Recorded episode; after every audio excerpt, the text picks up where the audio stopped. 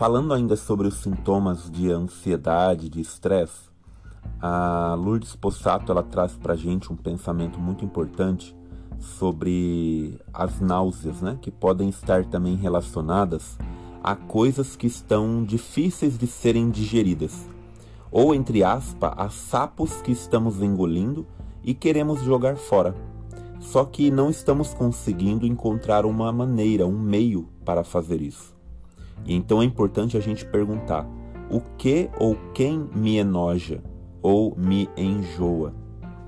A azia ou também, se você preferir, a acidez estomacal, ela está relacionada a medos, na maioria das vezes, ao medo do futuro, ou também a momentos de extrema preocupação com coisas que são desagradáveis e também irritantes. Né? Ela pede para que a gente procure trabalhar a confiança em si mesmo e também na vida. E em geral, é, esses sintomas que nós estamos falando aqui, eles são resultado de situações ou fatos difíceis de serem engolidos, de serem aceitos, de serem digeridos ou absorvidos em nossa vida. A vontade é de jogá-los fora, como por exemplo falar ou tirar satisfações. Como, que a, como a pessoa ela pode ter medo de fazer isso, ela fica então ruminando uma situação desagradável com sintomas resultantes de náuseas ou irritação estomacal. É como estar enjoado ou enojado, né? E não saber o que fazer com esse conteúdo, que não é digerido também, né? Por sua vez, e nem eliminado. Normalmente, o medo de falar está relacionado àquela sequela emocional dramática, ou seja, achar que poderá magoar o outro e se isso acontecer, ele irá embora, né? fazendo com que a pessoa se sinta rejeitada e a pior das criaturas. Tais crenças, a Lourdes Possato coloca, são desenvolvidas pelo eu emocional lá atrás, na infância, como já foi explicado em áudios anteriores aqui.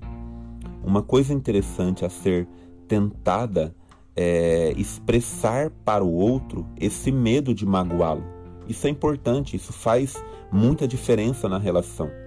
Isso feito, proponha-se continuar a falar, né, colocando suas insatisfações e desconfortos ali.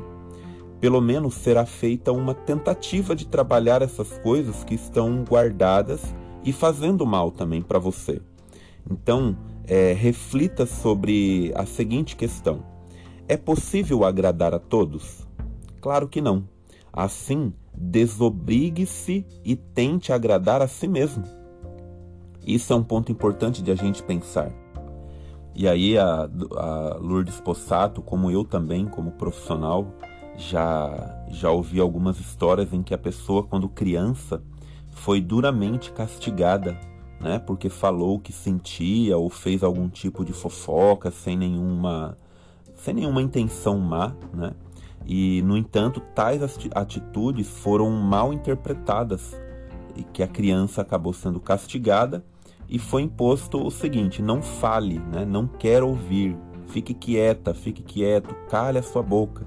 Então, expressões como essas fazem com que a gente é, cresça e carregue isso né, ao longo da vida até que a gente resolva realmente entender que aquilo tem uma solução. Então não é à toa que alguém com um histórico desses terá muita dificuldade e medo de se expor, não é verdade? Então, se esse for o seu caso, lembre-se do seguinte: você cresceu, né? É, é, e aí a gente pensa, né? Não é a hora de se permitir falar sem o medo de ser punido, de ser punida? Enfrente esse medo e você vai perceber que afinal não é tão difícil assim a gente falar sobre essas questões. Eu sou o Patrick Santana, sou psicólogo clínico e este foi mais um áudio de suporte e apoio a você que vem buscando a qualidade de vida, principalmente no quesito de saúde emocional.